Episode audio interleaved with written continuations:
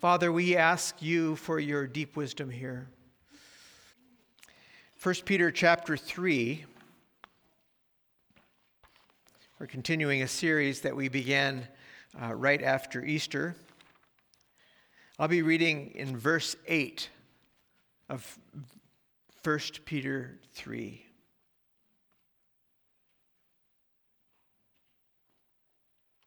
Finally, all of you have unity of spirit, sympathy, love for one another, a tender heart, and a humble mind. Do not repay evil for evil or abuse for abuse. But on the contrary, repay with a blessing.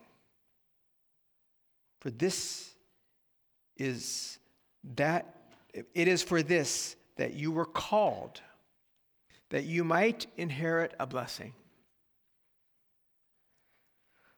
For those who desire life and desire to see goods, let them keep their tongues from evil and their lips from speaking deceit. Let them turn away from evil and do good. Let them speak Seek peace and pursue it. For the eyes of the Lord are on the righteous, and his ears are open to their prayer. But the face of the Lord is against those who do evil. The word of the Lord. Thanks be to God. Would you join me in prayer?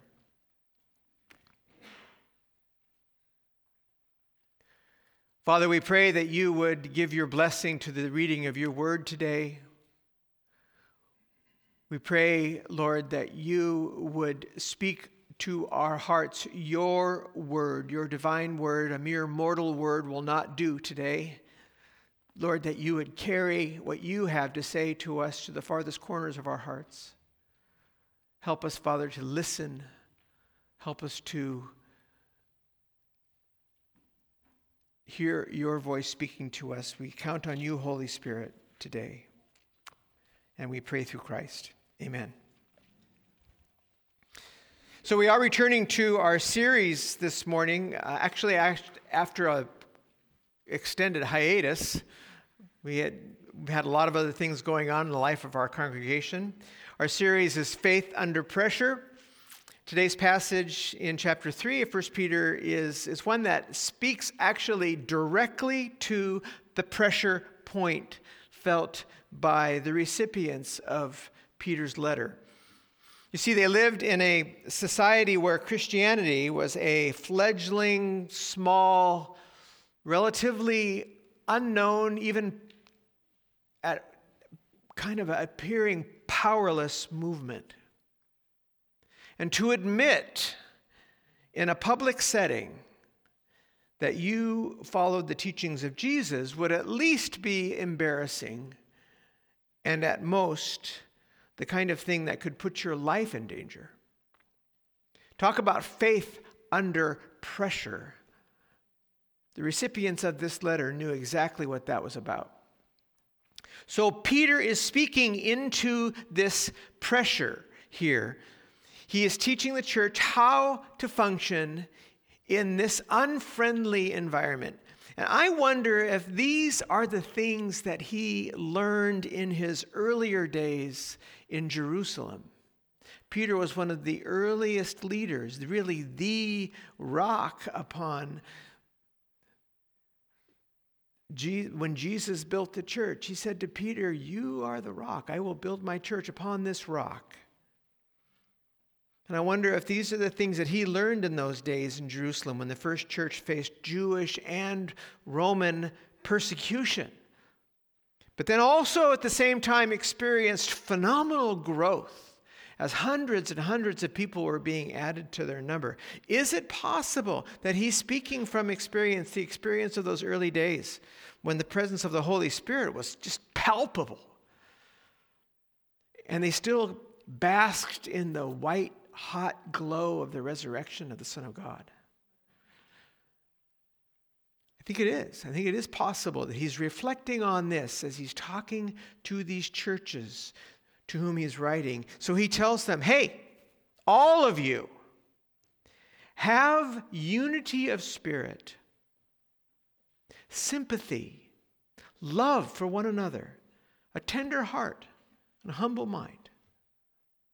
Here in verse 8, actually, there is a list of five adjectives, and they're just listed one right after another.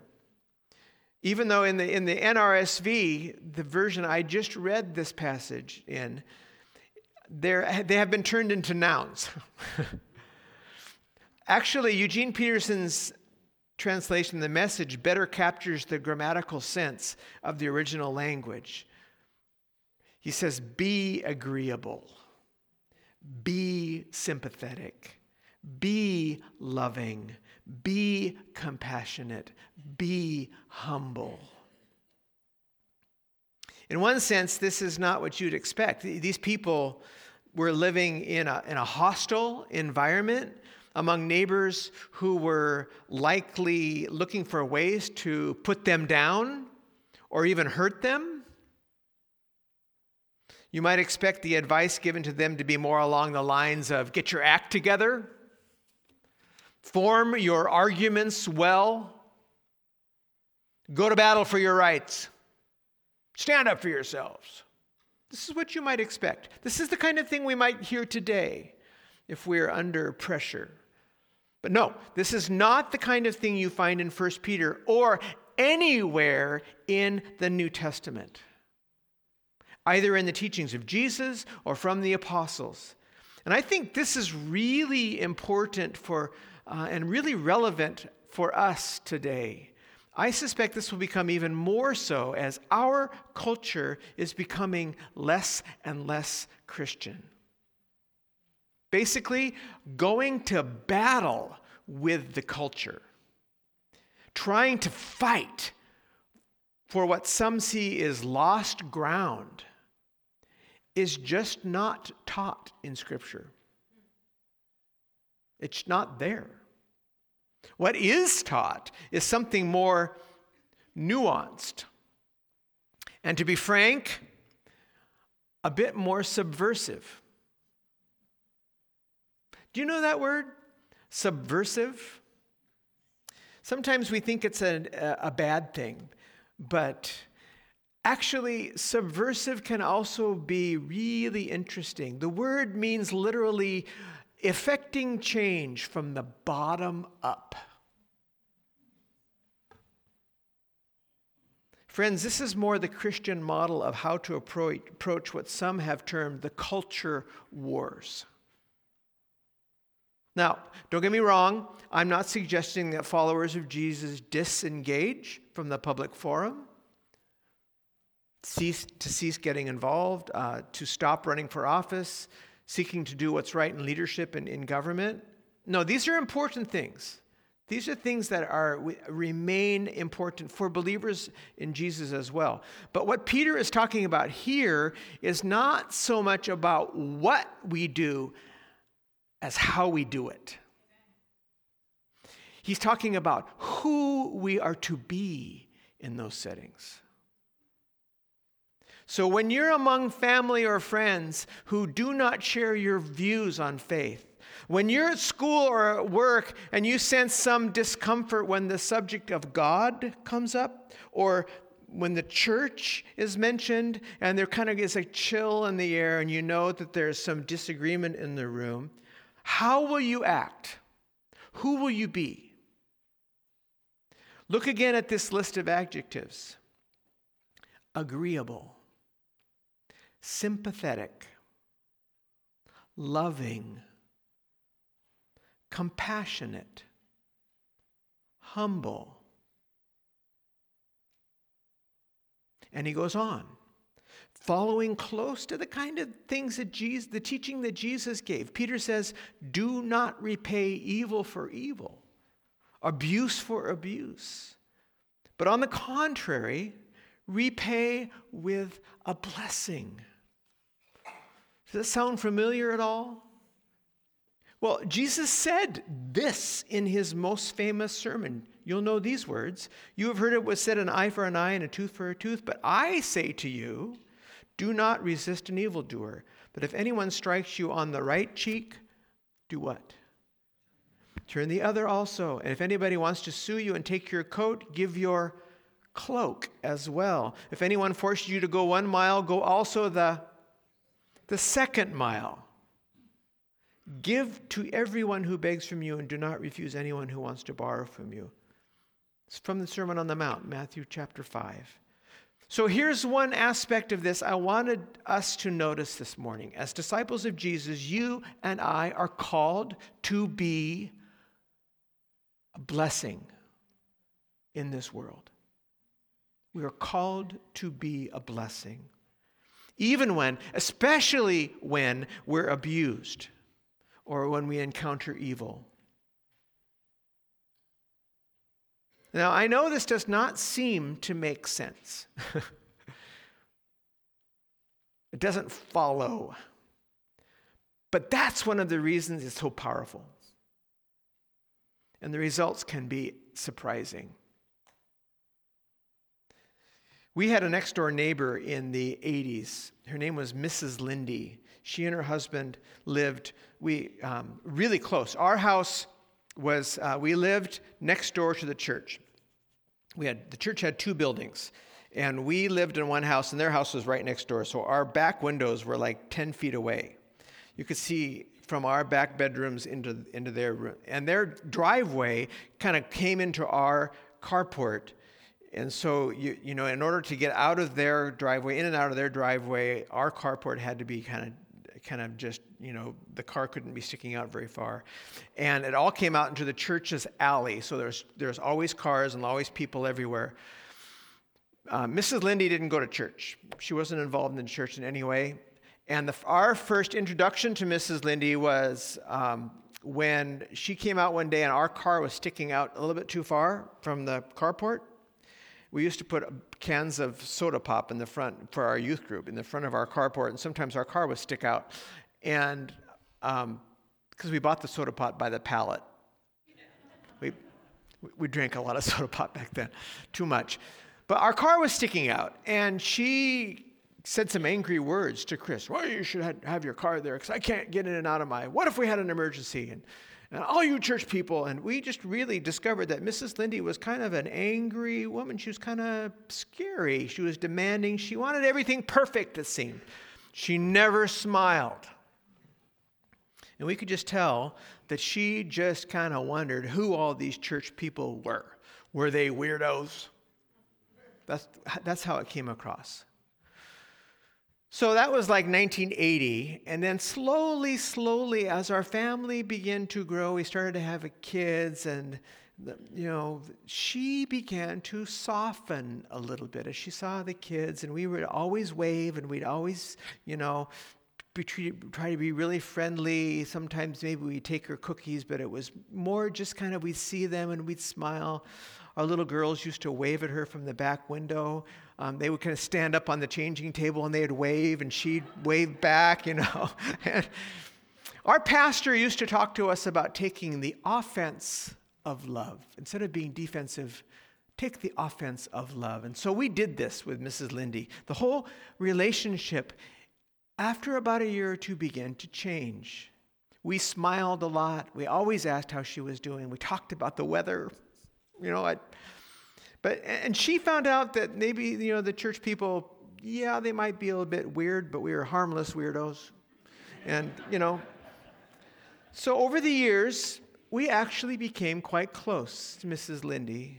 Eventually, her husband passed away, and we were able to kind of be with her during that and kind of became her surrogate family next door. We got to know her family, all of whom lived in another part of the country far away.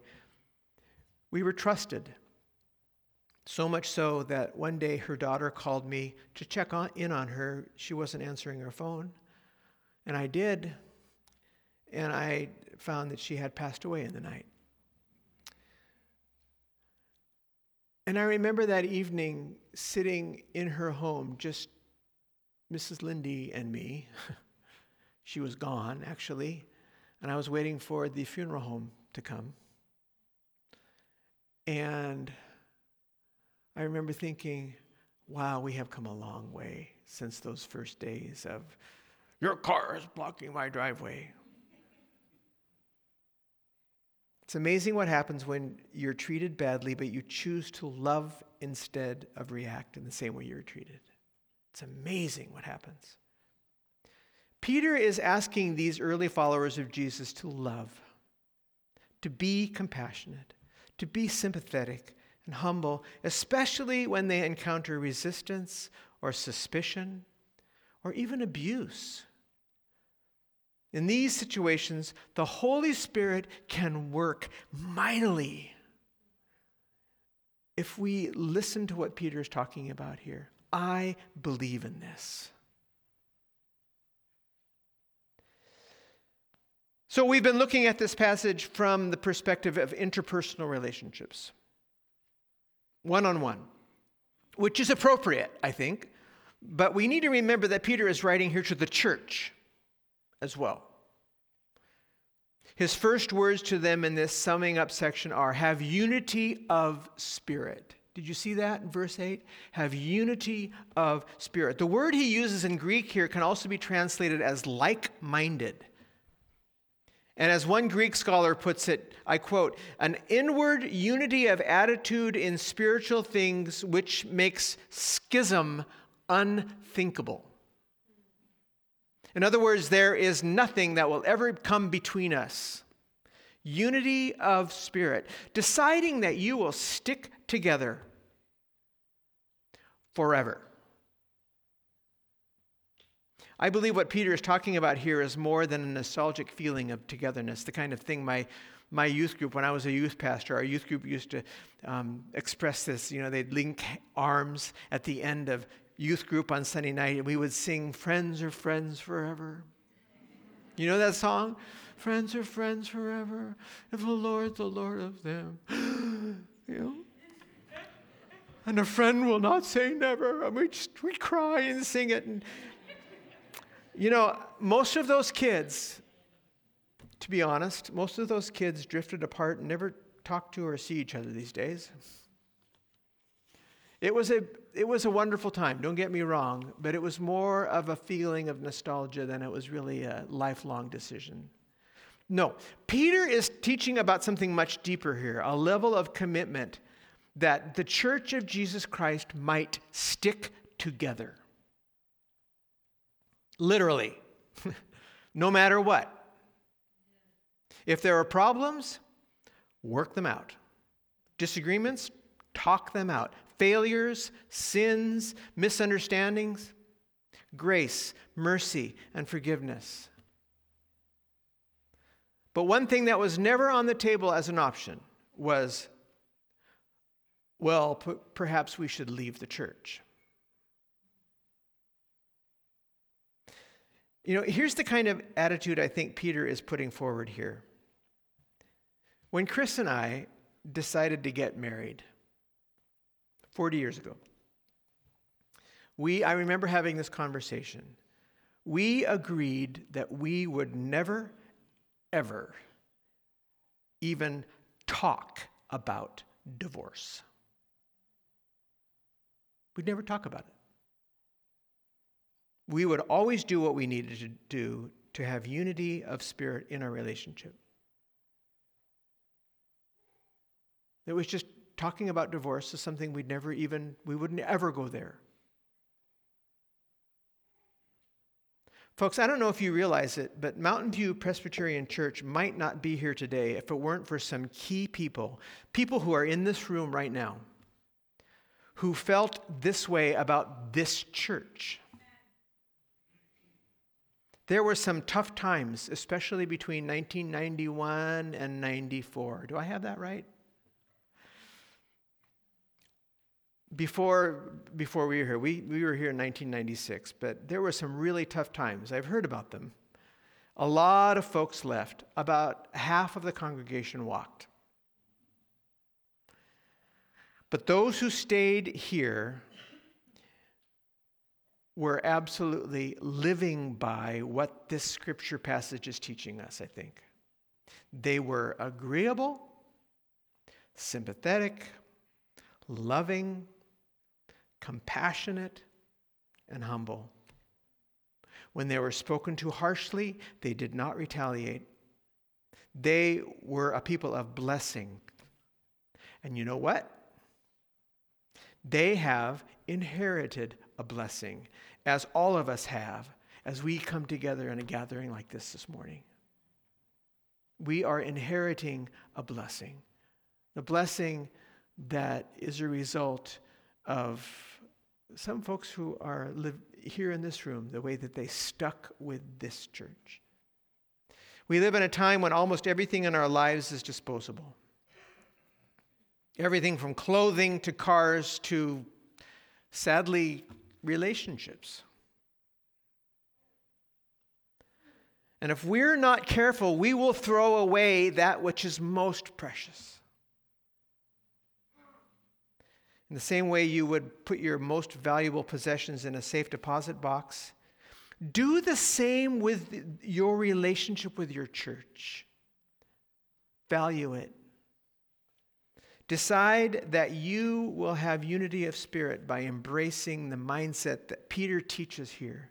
Look around at your, at your closest relationships, here in your family, wherever it is. Look around at those relationships today and decide now that you will stick together forever. You will inherit a blessing. Not only is this who we are to be in a culture that's increasingly post Christian, but it's also a wonderful way to be built together as the church of Jesus Christ. God is building something, always building something. And we can choose to participate in that building. And one of the ways we do it is to stick together no matter what. In the name of the Father, and of the Son, and of the Holy Spirit.